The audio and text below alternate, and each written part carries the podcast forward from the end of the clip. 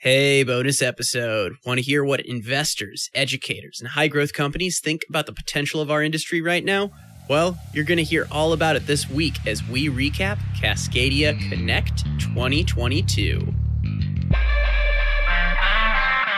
Welcome to Manufacturing Happy Hour, the podcast where we get real about the latest trends and technologies impacting modern manufacturers.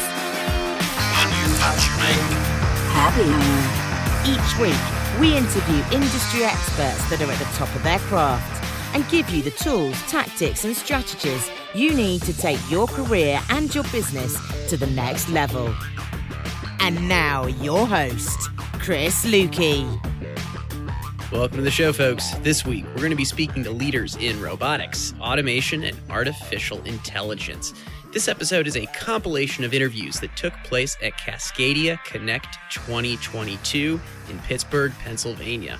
Now, I've never been to an event quite like this before. I mentioned some of these personas at the start, but this event brought together growth companies, investors, academics, entrepreneurs, and technologists all into the same room for a full day. Now, I got to give a lot of credit to the folks at Cascadia Capital for really spearheading this event and putting it on.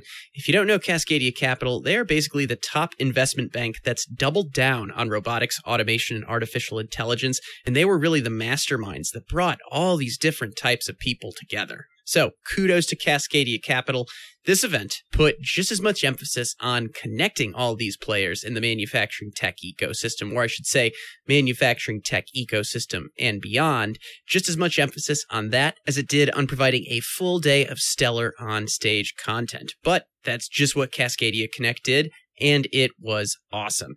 This took place in Pittsburgh in May 2022 at the beginning of the month. So this is a little more than a month in the rear view mirror. And this is going to be a two part episode.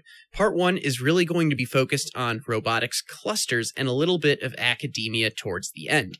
If you don't know what a robotics cluster is yet, don't sweat it. Three of our guests are going to explain that to you today. Also, as we go through these interviews, since we have such a smorgasbord, I'm going to try to tie it together with a common question that I'm going to be asking everyone in some way, shape, or form. And that's where do you see robotics, automation, and artificial intelligence going three years down the line?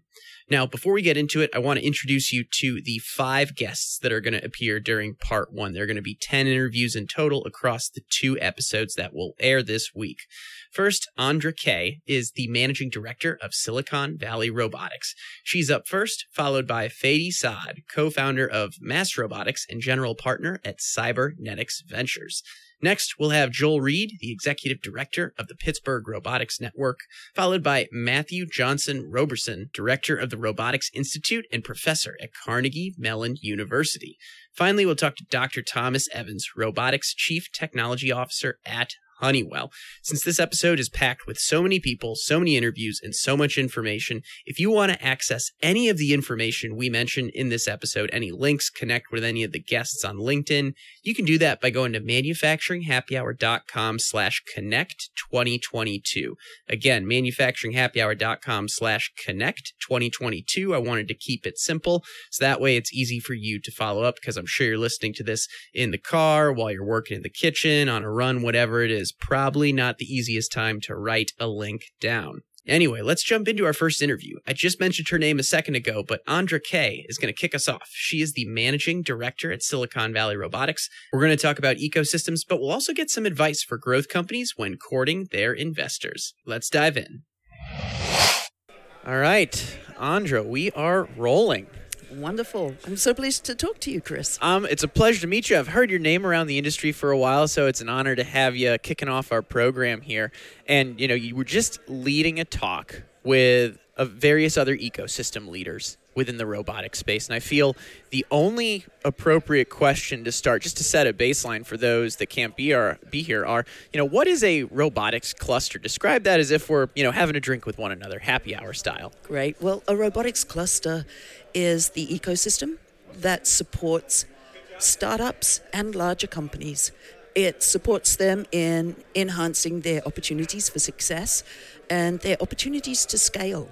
So, this, regardless of whether a cluster is a not for profit or what, uh, you know, what are the details around its formation, This is our mission. Our primary mission is to support our local robotics clusters. And we tend to be our local robotics companies. And so we tend to be regional by mm-hmm. nature. But one of the key strategies that we use to support the economic growth of robotics companies is to create partnerships that they can leverage for success. So we're all about collaboration as well. And because we're all about collaboration, collaborating with the other regional robotics clusters, in my case, I'm Silicon Valley Robotics, and the other two really major robotics clusters are Pittsburgh Robotics Network and Mass Robotics. So it's a no brainer for us to collaborate because we each have our regions. But as companies grow, they may need the resources of each of our regions. And the companies, we encourage them to move from region to region, to be fluid. We want them to have every resource that they need for their growth. Mm-hmm. And we are. We've formalized this now as the US Alliance of Robotics Clusters. And one of the reasons that we've formalized this is because we may be regional, but we know a lot about what is happening nationally. Mm-hmm. And we really are representing the face of the emerging robotics industry. And it's important that we advocate for the emerging robotics industry and that we advocate nationally as well as regionally. So we're coming together to do that and also to support emerging clusters in other regions. Mm-hmm. We know that there are robotics companies forming all over the US, and they're not necessarily able to access a rich ecosystem. Mm-hmm but they can access the ecosystems that are in other regions as well. We all have open door policies, and since the pandemic, I think we all recognize that virtual connections can be very valuable. And, and one question I have is you mentioned the different robotics networks, right? You've got Boston, you've got Silicon Valley, you've got Pittsburgh, and you were talking about each different region having strengths, right? I'd love to hear as the managing director of Silicon Valley Robotics, what you feel the strengths of Silicon Valley are. Our most obvious strength is that the the investment community. We have the largest, densest community of investment. What's often overlooked, whereas Pittsburgh's strength comes a, lot out of companies coming out of Carnegie Mellon and the groundbreaking work that they do, and Pittsburgh is focusing on autonomous vehicles because there's quite a specialty around that in this area. They're also focusing on manufacturing support because, again, it's a specialty of the area. Mass Robotics has both access to investment but also a really good health and biotech infrastructure. So we each have certain strengths and certain things that we all have in common. And I would say that in Silicon Valley, you probably need to spend some time in the valley, regardless of where your company is actually located. When you're going through your fundraising times, because we have the largest ca- capital concentration in the world, honestly, the largest capital concentration in the world.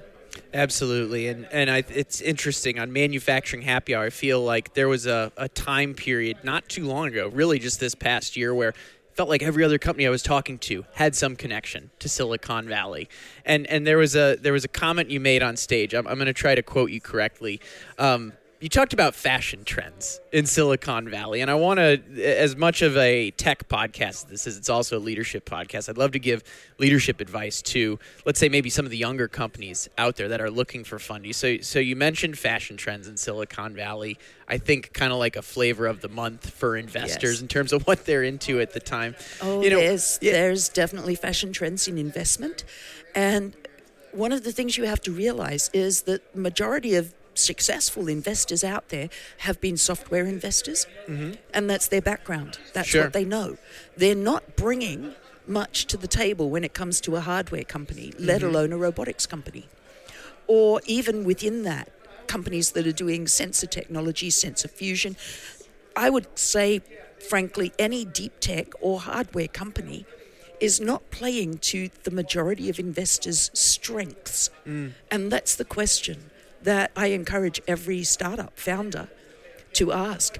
Write down the list of qualities that you would like in your ideal investor. Write down the things that you need assistance with in your startup. Mm-hmm. You know, is it access to management talent? Is it access to market partners? What are the things that you want out of your investors? Because you've got to look at it as a partnership. Mm-hmm. They have to bring more to the table than money. Mm. And we saw a flood of capital in that was just money. And it has actually been a burden for those startups that, that took that money because they didn't get any of the extra benefits that they would have needed to grow into, into successful companies.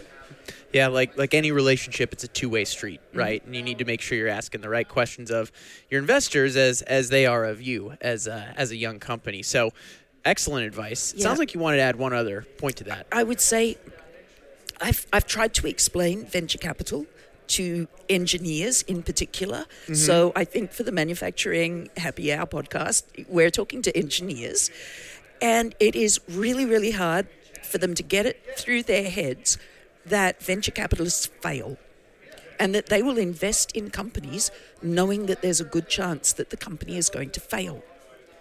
Now, I'm not saying that they want that to happen, but they're okay with it. Mm. Whereas for you, it's your company. You want this one to succeed. Venture capital is playing a bets on the table game yeah. as long as one of them comes home. Mm. They're okay. So it's a risk tolerance type thing, yeah. right? They they they're probably more confident in others than they are in some of their their portfolio, right? But you've got to make the bets because I'm sure some of is it is it safe to say that some of the things that maybe they're less confident in end up working out in the long run? No. Oh, really? I actually do okay. not see that when they make bets that they can't support, mm, okay. that they're successful. I really don't think that that's the case. Mm. However, you've got to say what does success look like for yeah. a venture capitalist? And they borrow money from their LPs. Yeah. Their LPs have opinions mm-hmm. about how that money should be spent. Mm-hmm. You might be a loss leader for them. Oh, you okay. might just be making their annual reports or their quarterly reports look fashionable. Mm. You're the pretty pictures that get their LPs excited. And there'll be another one next year. You're disposable. Yeah. Okay, now that's the worst sure. that you can run into, but believe me, you can run into that. Yeah. So we like to encourage startups to have a picture of what they want from their investors mm-hmm. and to be asking questions. Yeah. Qualify your investors. I love that. Great, great advice. I appreciate not only the inside look into the ecosystems, but also into the investment community as well. I've got time for one more question here, and I'd love to ask you. This is this is going to be a theme throughout all our interviews today. But you know, where do you see robotics going three years down the line? Let's use that as the time frame. Three years down the line, we're going to recognize that we're growing larger robotics companies and that they're manufacturing here in the US. Mm. People don't realize this yet, but we're about to see a massive wave of onshoring and reshoring. But the new companies are not building elsewhere. And it's up to us to support them to continue to build right here. Love that. I'm excited to see what the general consensus in as we get further into these interviews. In the meantime, though, eh, Andra, I just wanted to say thanks so much for jumping on the show. Oh, thank you for having me, Chris. It's a pleasure. All right, you heard it onshoring. I'm excited to hear how these themes shake out as we go through these interviews. I hope you are too. Some good advice to kick off the interview as well. Anyway, make sure to check out roboticsclusters.org and Silicon Valley Robotics at svrobo.com. Of course, you can also find all of these links at the show notes page at manufacturinghappyhour.com slash connect 2022. Next up, we have our first Manufacturing Happy Hour alumni of this two part soiree.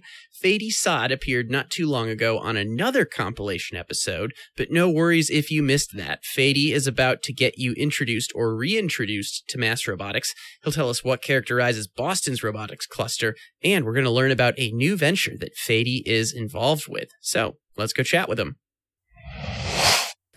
All right, Fady, you're becoming a, a regular here on the show. Two conferences in a row where we're hanging out. It's good to have you back. Thank you. Thank you, Chris. It's always good to be back. So, and, and last time we really talked more about manufacturing. We were at the A3 Business Forum, a big automation focus, still an automation focus here, but we've gone a bit beyond manufacturing at this Sure. ev- event, despite the show being called Manufacturing Happy Hour. And, and you know, we, we really should kick off because I assume not everyone is listening to that. So, describe mass robotics really quickly as if we're having a drink with one another. Sure. Um, so um, I call Mass Robotics a startup escalator, uh, Mhm. just to differentiate ourselves from the traditional incubators and accelerators. And um, we believe that incubators and accelerators they focus on ideation to prototyping, and the real problem for robotics companies is prototyping to production. Mm-hmm. So we created mass robotics model to help companies move from a prototyping to a finished product. And the model is really based on three pillars, as we discussed last time. So a Yep. shared physical infrastructure. We have 40,000 square feet of shared office and lab space Mm-hmm. in the heart of Boston. Uh, strategic network infrastructure. So those are the corporate partners. Uh, so we went out, we built formal uh, relationships with 40 corporate partners, companies like Amazon Robotics, FedEx, Mm-hmm. Honda, Mitsubishi Electric, Analog Devices, all those amazing companies. Yep. And the last piece is the ecosystem infrastructure, which is uh, we we share with other uh, incubators and accelerators in terms of programming and events and networking and uh, matchmaking and, and all of that. Uh, fast forward from 2014 to today, we are leading um, the uh, New England robotics uh, cluster, 400 robotics companies. Mm-hmm. Uh, we have close to 65 resident startups, Yep. uh, 40 corporate partners, and we spun out uh, seven companies. So four got acquired, and three are um, continue to grow and uh, scale.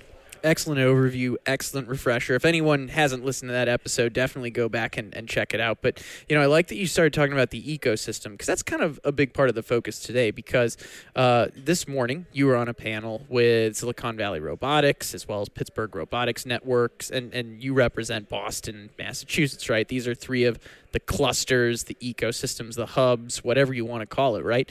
And I'd love to hear from your perspective, uh, what are the strengths of your cluster, in your opinion? Yeah. Uh, first of all, it's a, it's an honor to be representing such a great uh, cluster that I wouldn't claim that like I mean I played a very tiny role in building this cluster, but Mhm. the cluster existed many years before I uh, I, I come to Boston. Sure. Uh, so it's a real honor to be representing this amazing cluster and all the uh, leaders there. Uh, but I think um, I mean uh, while I was at MIT and studied technology strategy and innovation ecosystems from a complex system theory really and, and what it really takes to build an innovation cluster what are the different stakeholders and how this phenomena happen and then when you apply that to to boston um, it's a very strong ecosystem Mhm. because uh, not only you have the top-notch uh, research institutions like MIT, Harvard, WPI, Northeastern, Mm-hmm. uh, UMass and, and Tufts and all those amazing schools uh, that generate lots of IP, technology, and talent.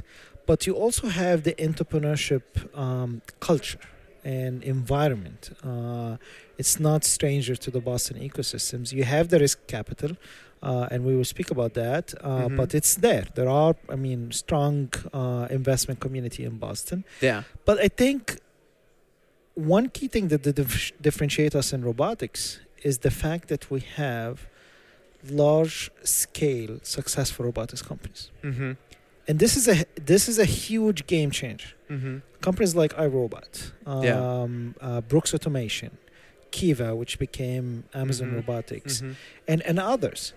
So those companies, they graduate Yeah. alums Mm-hmm. those are not only technologists, but they are executives. Yeah. They know how to build a company. Mm-hmm. You know, many times we mix between building products and Yeah. building companies. Mm, Th- great this is, point. This is a whole skill Mhm. of like how you build a company. You know, so those executives they understand what what does it take to build a company and scale a company. So when Yeah. they go out and join startups or start their own companies, um, they basically, I mean, they, they do it in a very effective, very efficient way. One quick example is uh, the founders of uh, Six Rivers. Mm-hmm. Those are Kiva alums, Oh, okay. Okay. right? Yeah. So that's why when you look at Six River, it took them five years to exit to get, be acquired by Shopify. yeah. 450 million, 10x return on the money raised. yeah. Why? Because they have seen this uh, scenario before, right? Yeah. So I think this is a this is a huge differentiation for us. Obviously, there is also testing sites. There is uh, th- there is a lot of components, but I, in my opinion, and from the uh, kind of uh, the work I did at MIT and and the kind of looking at innovation clusters, I think these kind of successful companies play a very key role in making Boston what it is. Well, that's a great example, right? You got not only do you have the track record, but I think the the thing that stuck out for me there was you don't just have people that understand technology and products. Now they're executives, so they understand how to run, build, exit successful businesses. course, of And you have some other big news on the horizon, right? You've got a new fund. We did not talk about that last time, so I'd love to go into that next. Yes. Um, so Cybernetix Ventures, uh, we uh, we publicly announced the uh, the fund today.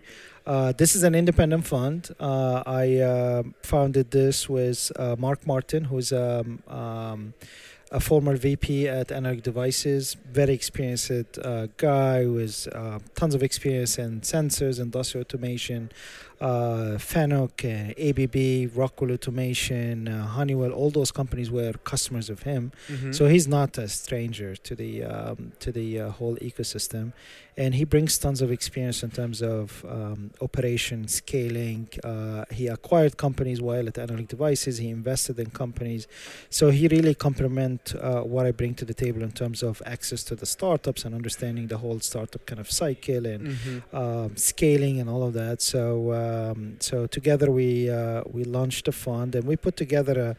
Uh, an amazing uh, board of advisors uh, for the fund. Uh, you, you can check their names. That we're very proud of all of them, believing in uh, what we're trying to build, and and the key problem we're trying to solve is um, the challenge for robotics companies to raise uh, funding at the early stage. Yeah. So pre-seed, seed, and Series A.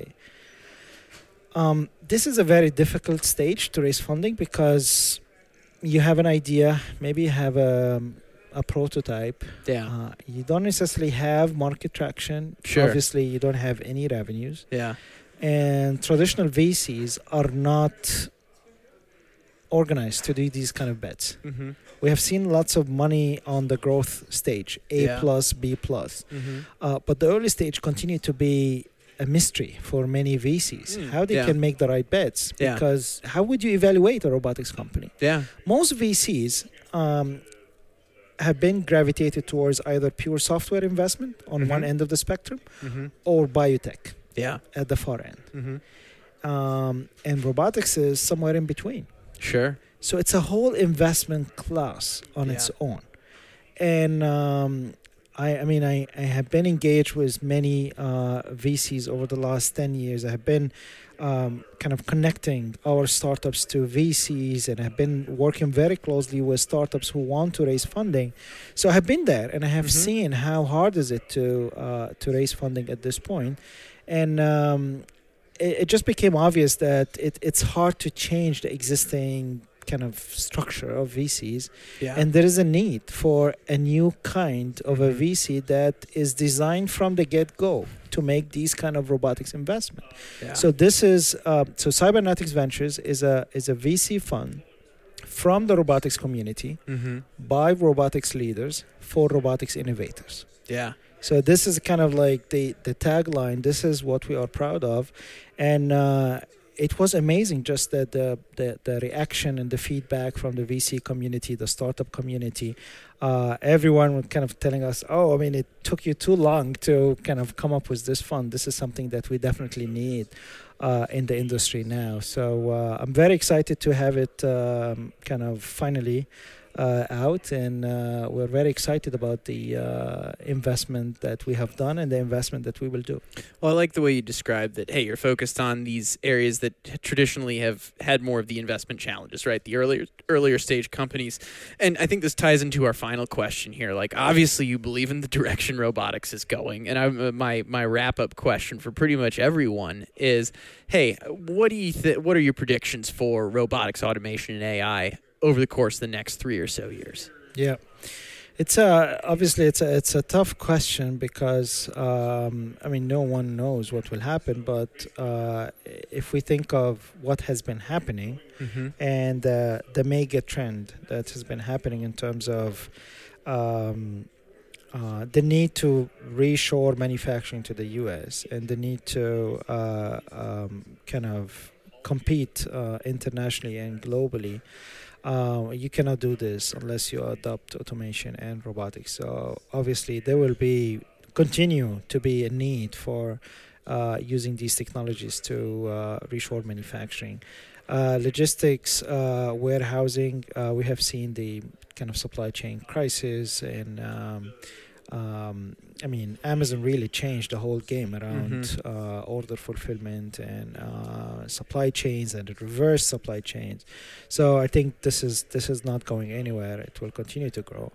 Uh, but construction is another area that uh, we we believe that uh, there will be a lot of market adoption and, and market pull, Mm-hmm. uh, mainly because of the increased demand for um, kind of structures and also the declining labor force.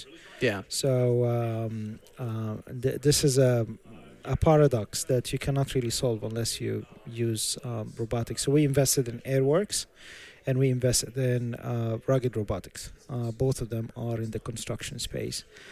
Um, the fourth um, kind of dynamics happening is healthcare. Mm-hmm. So uh, uh, I have been kind of leading and and and um, kind of working on a healthcare robotics initiative at uh, at Mass Robotics, and because of this belief that uh, we will need more and more robotics into the space, there is a disconnect between the healthcare community and the robotics community, Mm-hmm. and we have been working on that. We will have an event uh, next week at the uh, Healthcare Robotics Engineering Forum. Uh, we will celebrate the conclusion of the uh, the Catalyst program that we started last year. So um, those are the kind of four key verticals that we think that we will see a lot of activities, a lot of market pull. I'll I'll, I'll stop here, but uh, these are some of the uh, the ideas that we have. Hey, you've given us a lot. I'm excited to see how these play out, how everyone's predictions play out, and uh, hopefully we'll have some conclusions at uh, the end of this episode. And Fady, thanks so much for jumping back on the show. Thank you, Chris, for having me. Cheers. Okay, so there's your introduction to the brand new Cybernetix Ventures. And how about that line? From the robotics community by robotics leaders for robotics innovators. Hey, congrats to Fady and the new Cybernetix team. And I, for one, am certainly looking forward to seeing how they help change the game for early stage robotics companies who are trying to raise funds. Plus, it sounds like we have at least one developing theme from these interviews. After just two conversations, Fady is now our second guest to mention onshoring. Interesting to hear him bring up construction as well, but let's not get too far ahead of ourselves here in this episode. We'll get more on that topic later. For now, on to the next interview. We're about to wrap up our robotics clusters portion of this episode, and who better to do that than the executive director from our host robotics cluster of Cascadia Connect 2022? It's time for a conversation with Joel Reed. Joel, I'm excited to have you on. I mean, you're you're kind of the the host ecosystem here, all things considered. We're here on your home turf Yeah. in Pittsburgh. hmm You're with the Pittsburgh Robotics Network. So I have to maybe we do a little history lesson first. Why was Pittsburgh so poised to become such a robotics and let's say a technology hub of the greater Midwest? I don't really, I, I never know if Pittsburgh's Midwest or not.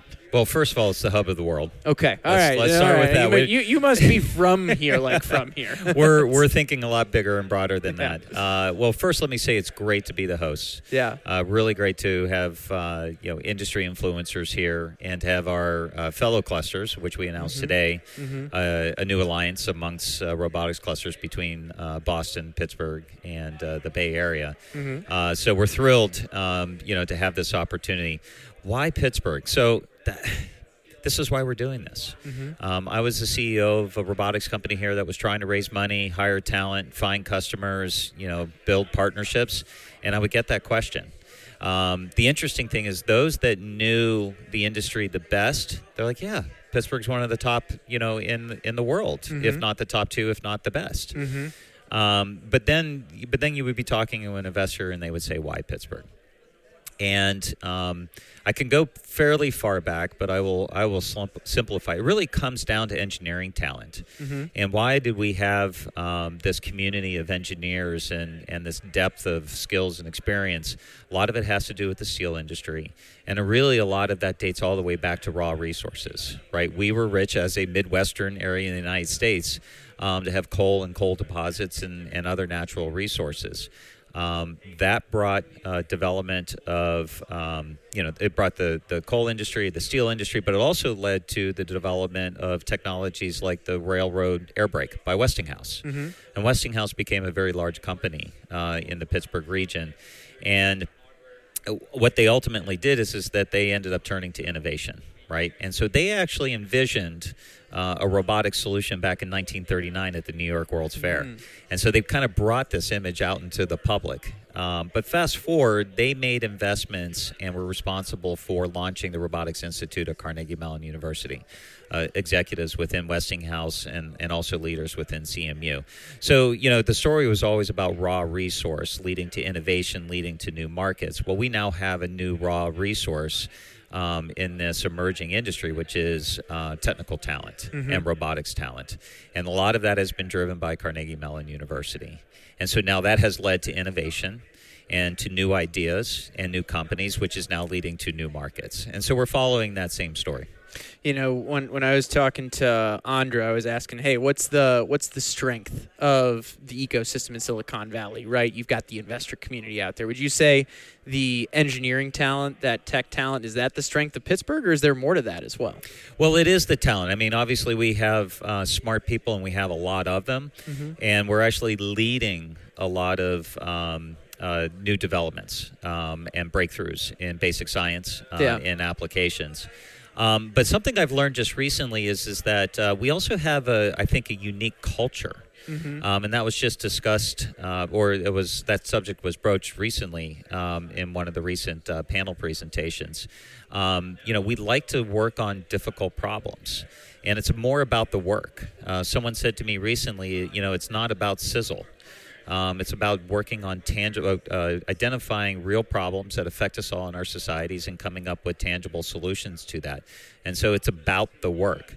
Yeah. Now that now that's one of our strengths, right? And so we have this amazing culture where people think um, about big problems in big ways. Yep. Red Whitaker, one of the pioneers in the industry and, and a pioneer here in Pittsburgh, um, largely credited with launching the autonomous vehicle industry. Uh, you know, through um, his students and the work that they did with Grand DARPA, is now working on space exploration. He's setting up a space portal in Pittsburgh.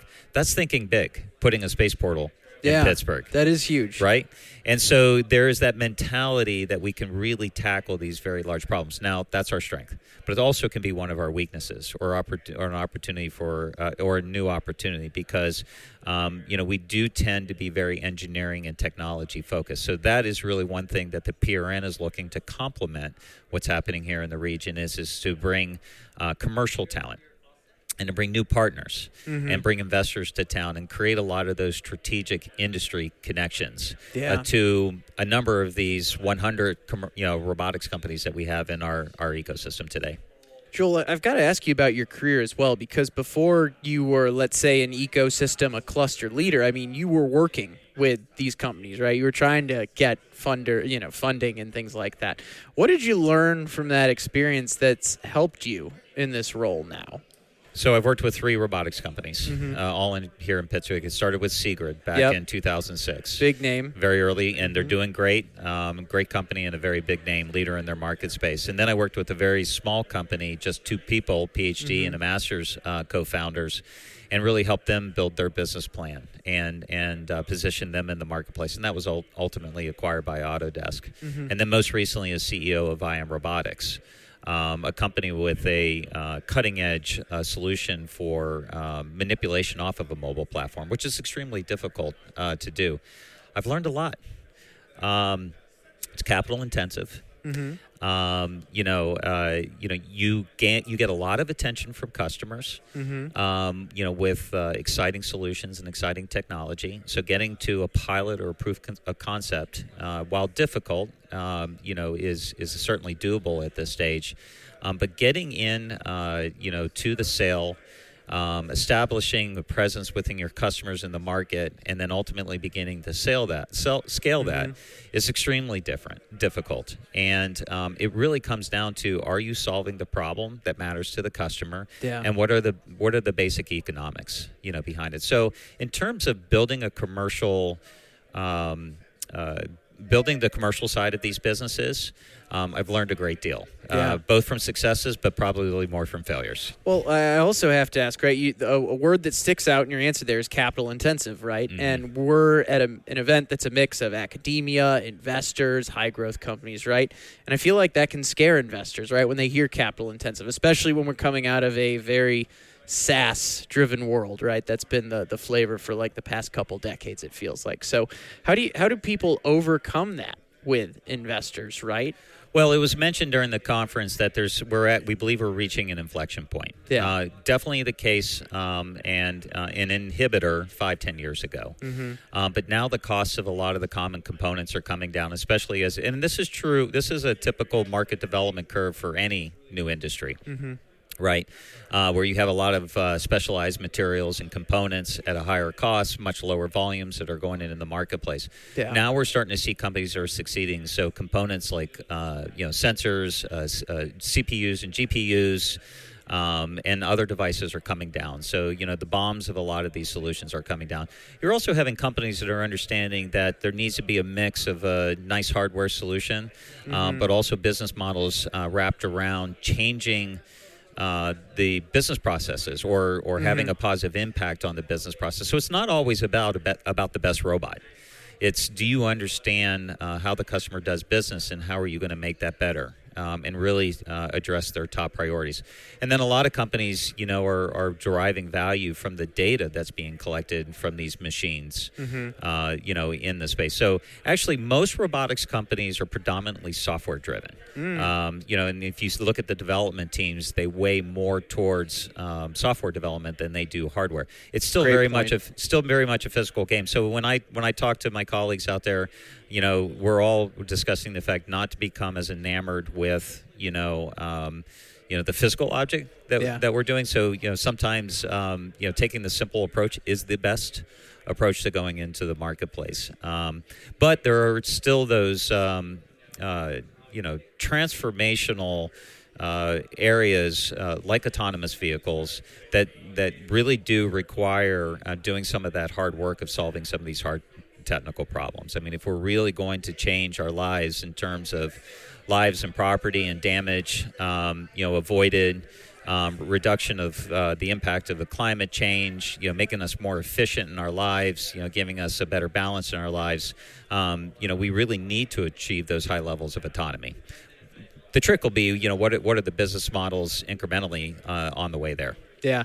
Well, I think events like this are also going to help getting the right people together, getting everyone having those conversations. I think when we were chatting last night, you mentioned you're doing like this on a monthly basis, if not more, like uh, having Yeah. these type of rendezvous. Yeah, we, we do um, we do a mix of uh, you know because of the pandemic we got into doing webinars and we found that webinars were really a way to get our message out to a broader audience. Yeah. And so that really is an outreach um, strategy for us. Yeah. We've met so many people either sitting on our panels, moderating them, or even participating. And and that content, as you know, uh, can be saved and repurposed and, and downloaded at any time.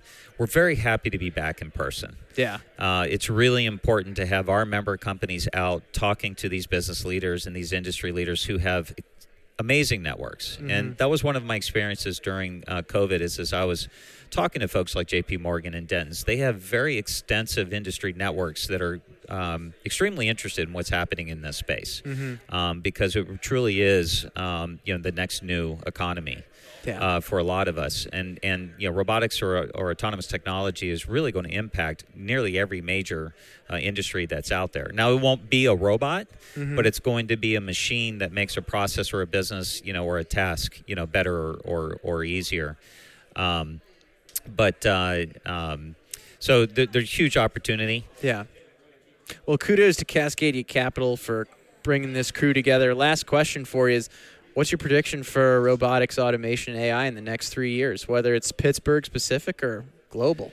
Yeah, I think what it's going to be is is it's about just growth. Mm-hmm. Um, we really saw coming out of the pandemic. B- before the pandemic, a lot of our companies were doing proof of concepts and pilots with customers. Yeah. So in some way, industries have been experimenting with this technology, and then the pandemic happened, Yeah. right? And then and a and a labor problem became even more pronounced. Mm-hmm. Um, and so almost overnight, you saw amazing growth from 30% to 100% growth Mm-hmm. in certain industry segments for the use of this technology. They had already become familiar with it Yeah. right?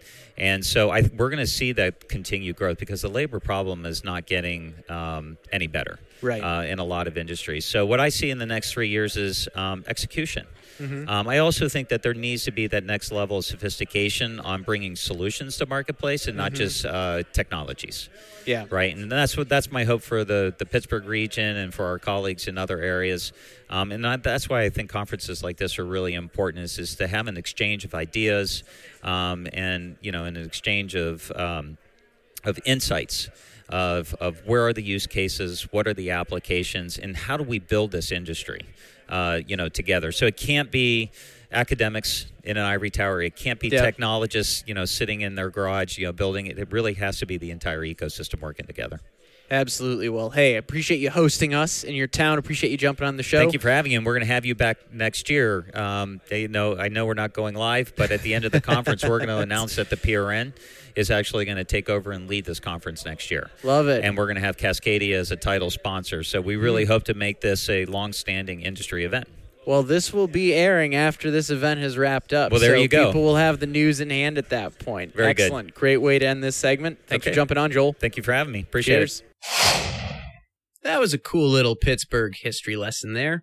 Also, now you know that this is not just a flash in the pan event. As Joel said, the Pittsburgh Robotics Network will be leading up the show next year with Cascadia Capital as a premier sponsor. So it'll be fun to see how the industry continues to evolve between now and then. I should mention again that if you want to connect with Joel or any of the guests or robotics clusters that we discussed, you can do that by going to the show notes at manufacturinghappyhour.com slash connect 2022. We're going to continue with our Pittsburgh theme here. Up next is Dr. Matthew Johnson Roberson, director of the Robotics Institute and professor at Carnegie Mellon University. I actually met Matt at the pre event happy hour the night before at a cool little spot called Kingfly Spirits in Pittsburgh's Strip District. I highly recommend you check that place out. This is manufacturing happy hour after all. Got to provide those drink recommendations. So, given that introduction, let's dive into our conversation with Matt you know, it's manufacturing happy hour. We got to get down to the basics to start. So, you know, your profile says your research is to develop robotic systems capable of operating in a complex dynamic environment or complex dynamic environments. How do you describe that to someone as if you're having a drink with them at like Kingfly Spirits, for Sure. example, here in Sure. Pittsburgh? uh, uh, the simplest way of describing it, and, and it's sort of what I learned here at, at CMU, is uh, field robotics. So it means that you build robot systems that go out in the world and, and do tasks. And so uh, lots of parts of the world are unstructured and chaotic and dynamic. And so what that means is that's everything from uh, farms, city streets, uh, urban environments, uh, off-road environments, um, and really the kind of the purpose of field robotics is to build robotic systems that interact with the real world as it is, Yeah. as opposed to trying to make the world bend to your robotic system. Mm-hmm. Um, and and so for me, that's great because it, it really has the spirit of adventure in it. Like Yeah. why I liked field robotics is when I did my PhD, I got to go out on the oceans and deploy robots on the Great Barrier Reef.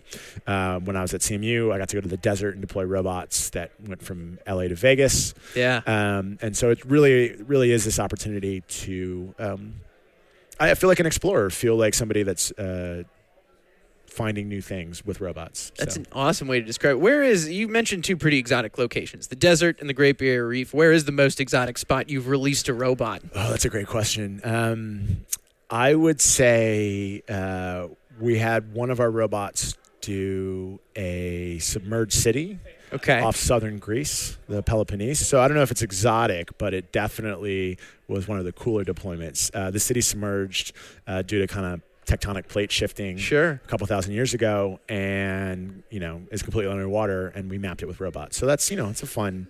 Exciting Tuesday for me. Uh, but it was, it was a really good time. That's awesome. Leveraging tech to explore the world in unique ways most people don't. So, well, I, I want to ask you because we we've been exploring ecosystems here on this podcast and at this event, and and I want to understand for our listeners out there what role does academia play in an ecosystem beyond the obvious, right? Obviously, training the next generation of engineers, tech talent, etc. But I'd love to hear you go beyond that. Yeah, so you know, I think training is a big part of what we do, but I think another part that's probably less obvious is academia can serve as an amazing incubator for nascent fields. So even on the commercial aspects of this, you know, and we kind of talk about this in self-driving as one of these examples of a field that spent 30 years in academia before it really was ready for um, commercial applications. Mm-hmm. And so I think that is a great example that, you know, it often is really hard to try new things um, with the business cycle as fast as it is, and the economy goes up and down. But one thing that's constant is that universities have been here for, uh, in many cases, hundreds of years, yes, and will still be here. And I think that gives people a safe base to explore. Hmm. And unlike a startup, you can have five, eight, ten years to work on a project. And I think that plays a critical role in in fostering new technology. And so, you know, you know, one of the things that I think is non-obvious is that you know much of particularly R1 big research universities are dedicated to the research enterprise, and we teach students. It's a critical part of what we do. But that research component is really about you know building the future, and I think that is. Um, a reason we need to continue to invest in, yeah. in fundamental research. Mm-hmm. And mm-hmm. um, it can be easy to forget about that um, with all of the hype and excitement and money to be made. But I think that investment in fundamental research really does um, lay the groundwork for the future. Well, in your career, you go beyond research as well, because one, one thing that jumped out at me is you're also involved in refraction AI.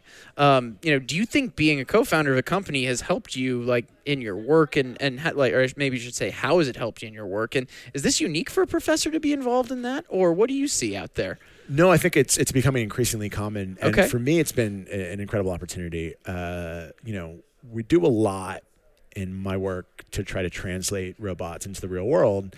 And you know, one of the things that's become more obvious as time goes on is that you need economic models that allow you to scale um, robotic systems. And we're not to, off one research grant or off uh, some money from a foundation, you know, put a robot in every city in the world. We're not going to put it in everyone's home.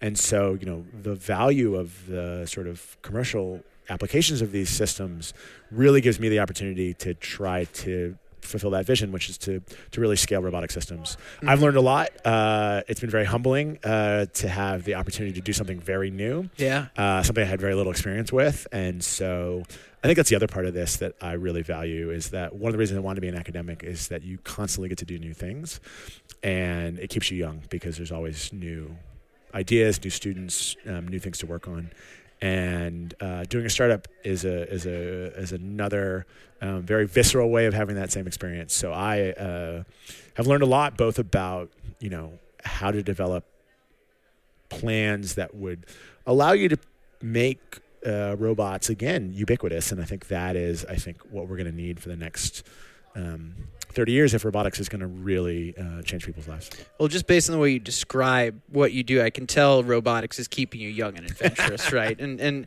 and to wrap this segment of the interview, I've kind of been asking everyone this, and you know, where do you see robotics going? You know, in the next three years or so. I actually think back to the talk you gave, where you were talking, you, you showed that chart where you showed the decline of metalworking jobs and the rise of healthcare jobs. And I'm interested to maybe hear what you think about that in terms of job creation specific to a region like Pittsburgh, or maybe beyond that as well.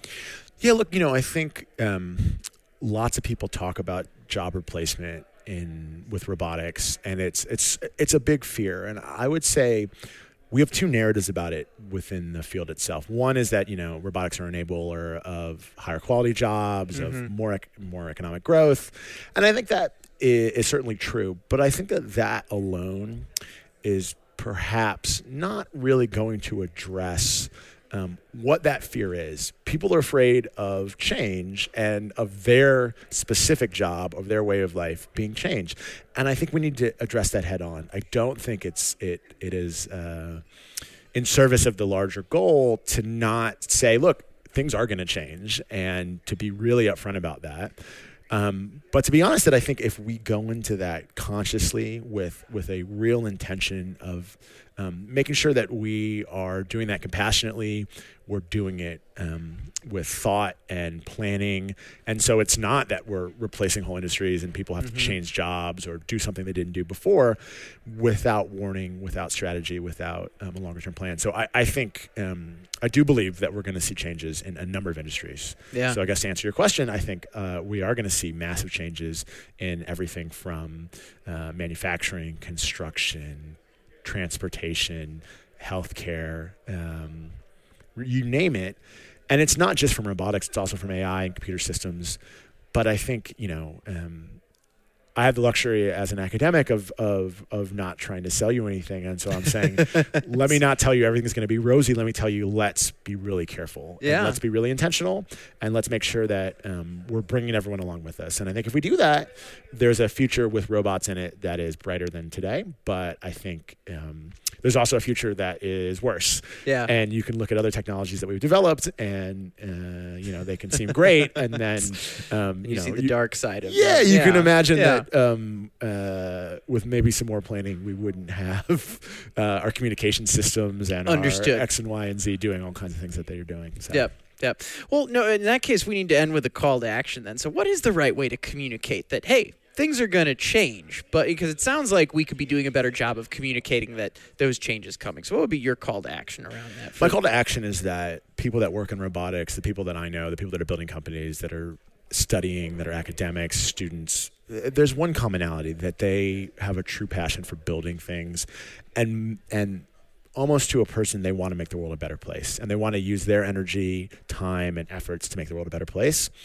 And so the call to action is to help um, collectively make sure that we are all pointing that energy, that that will, that desire for building new things in, a direction that that really does benefit humanity. And I think um, with education, with help, with planning, with uh, community, with government, with engagement, with all of those things, um, I think we can do that. And so my call to action is um, have conversations, connect, and talk to people outside of robotics or manufacturing or engineering more broadly and say hey you know what are you what are you worried about what do you care about what matters to you and figure out how to make what you're doing uh, matter to them and if you can do that i think um, it goes a long way towards building a future again that everybody feels they belong in I appreciate you sharing some advice, sharing part of your story, and for bringing the energy to manufacturing happy hour. So, Matt, thanks so much for jumping on the show. thanks so much for having me Cheers.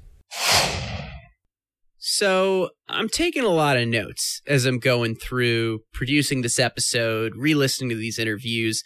At the end of part two of this podcast double feature, I think I'm going to share some of my key learnings from these conversations. But one that jumped out for me from that last interview was how academia can be an incubator for technologies before they're commercial ready. I mean, that makes sense, right? But personally, I had no idea that self driving technology was being researched for 30 years before we've just started seeing it go commercial. Maybe I should be less surprised by this, but I'm hoping that you're learning a few things like this along the way too. Anyway, we've got one more interview to wrap up part one, and let's say we're about to bridge the gap between academia and the commercial side of things again. Thomas Evans has a PhD in mechanical engineering, and he's also the robotics chief technology officer at Honeywell. You know, I was curious to learn what Dr. Evans' role entailed, and quite frankly, I got to learn about a lot of other cool stuff and experiences that he had in his career as well. So let's jump into today's last interview.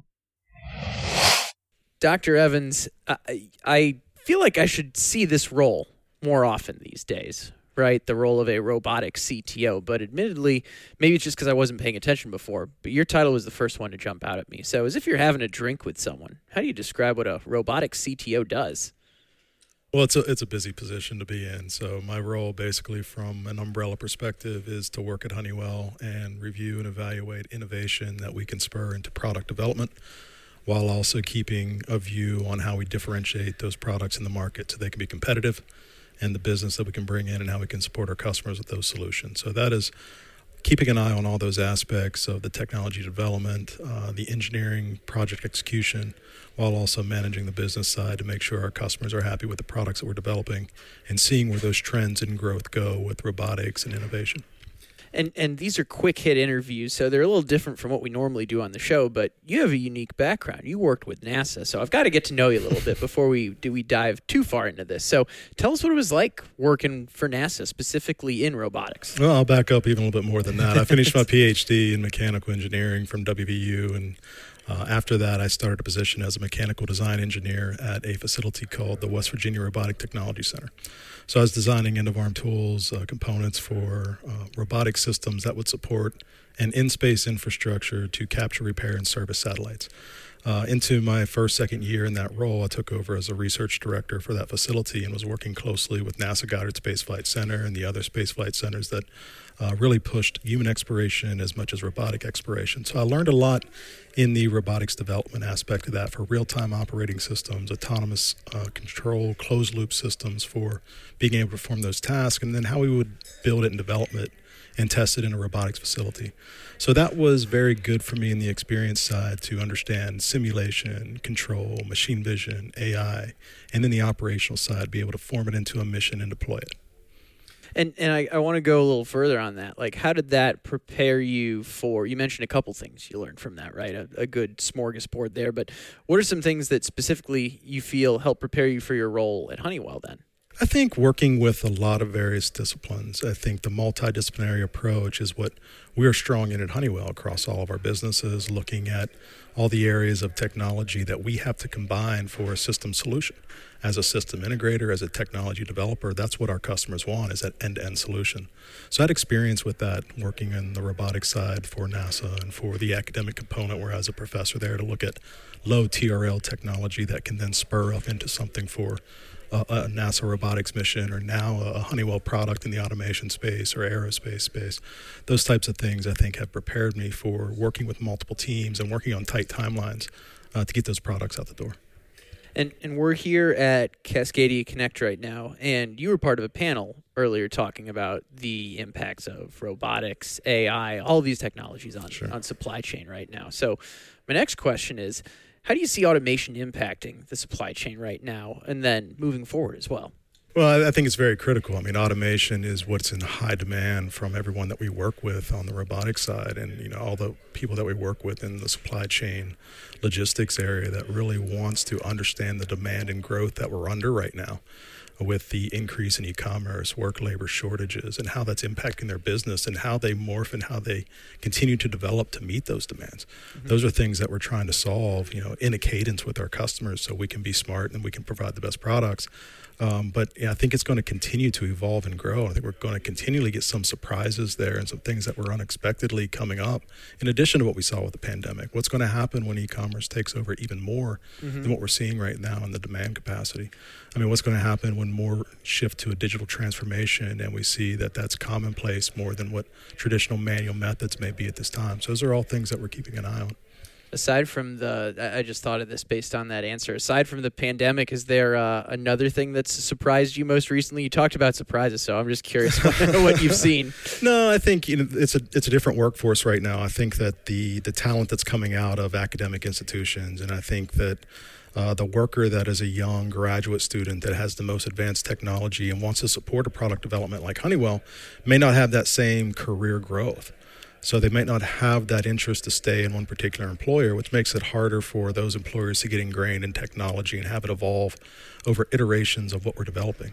So that's something that I think is surprising to a lot of those at this Cascadia conference mm-hmm. is to mm-hmm. look at how do we not only address the workforce that we're seeing in supply chain logistics, but how do we staff and keep our own workforce on the R&D side that helps us evolve and continue with that same pace you know, it's competitive when startups come in and they can offer lowering salaries because of the big raises and funds that they have compared to the overall career growth that we may have at Honeywell. We have a lot of capability for us to work with various businesses and interact and expand and grow. But it's a different campaign with what we're seeing with uh, students and graduate students and workers that want to push this environment, push the products that we're working on you know when when I found out I was going to be interviewing you and that you're the CTO of um, Honeywell Robotics, right? Robotics CTO there. Um, I my I started my career in Houston, Texas, so yeah. I always thought of Honeywell as a process control company. That's how I grew up yeah, yeah. thinking of it. But you guys are in the robotic space, and and I'm curious, why are you excited to be with Honeywell in, in this space right now and the type of things you're doing? The list is long. And then when I came up to Honeywell almost two years ago, it was look at all the things that Honeywell is pushing in technology and innovation across the board from connected enterprise, from building technologies, from aerospace, from material handling to quantum computing. I see all the um, the rudiments of what can be combined into that leading entity to be a global leader in robotics, to understand how to build the models, to understand the edge cases and address those for the material handling space as much as smart autonomous cities. And we have our hands in all of that. So as a CTO, I'm not only working in what we're doing with material handling right now and robotics and automation, but working with other CTOs across the company of where do we need to be three years from now, five years from now, and even 10 to 20. So we can always keep in the front of that cusp of what we're innovating and how we're planning our path of technology to compete and have that business P&L as much as have the best technology on the market. Well, I've got a, a, question that's right in line with that. Then to, to wrap this up and put a bow around it, I'm asking everyone this question in some okay. way, shape, or form. But where do you see robotics, automation, and AI going in the next three years? You can answer that specifically to you know your own business, but maybe at a macro level well, as well. Look, I always think about that. It's almost a daily uh, thought that I have to provide some you know, introspection on where I see the technology going and how I pave the way with my roadmap at Honeywell. Um, but I think things are advancing into a level where we're going to bite off larger and larger portions of that automation, not just in the industrial applied automation space with material handling, but also you see it more and more in society, right? You see it with the autonomous vehicles, you see it with other last mile delivery aspects where society is becoming more comfortable with robotics and autonomy and collaboration and so that's what is really inspiring to me is mm-hmm. what's going to be commonplace in three years, and then the three years after that is going to be even more advanced. But the, the computing, the technology, the algorithms, and the intelligence that's behind that are the things that I see that are really pushing the envelope for robotics. So I think the next five to 10 years are really going to be pivotal for, for that advancement. I like that you took the society spin on that answer on the like our level of right, comfort with right. the every the every person's uh, level of comfort around robotics and all those technologies. So I really appreciate taking the time to jump on the show. It was enjoyable catching your panel earlier, and uh, thanks so much for awesome. jumping on. Dr. Appreciate Evans. it. Cheers.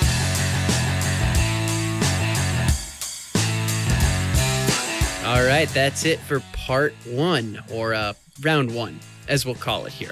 I'll keep the outro brief today as part two is right around the corner. I do want to remind you, though, that if you want to access any of the resources or connect with any of the individuals from either of these episodes, you can do that over at the show notes page at manufacturinghappyhour.com slash connect 2022. A big thanks to the folks over at Cascadia Capital and the Pittsburgh Robotics Network for putting on such a great event. And we're looking forward to sharing more insights from other leaders in robotics, automation, and artificial intelligence very soon. You got the ecosystem side, the academic side, a bit of the commercial side here today. But in our next episode, we're going to speak to the investors and the folks that are leading some of these high growth companies in part two coming out later this week. Or honestly, it might already be out next in your queue, depending on when you're listening to this. We're releasing these back to back. So stay innovative, stay thirsty, and we'll see you back here later this week. Cheers.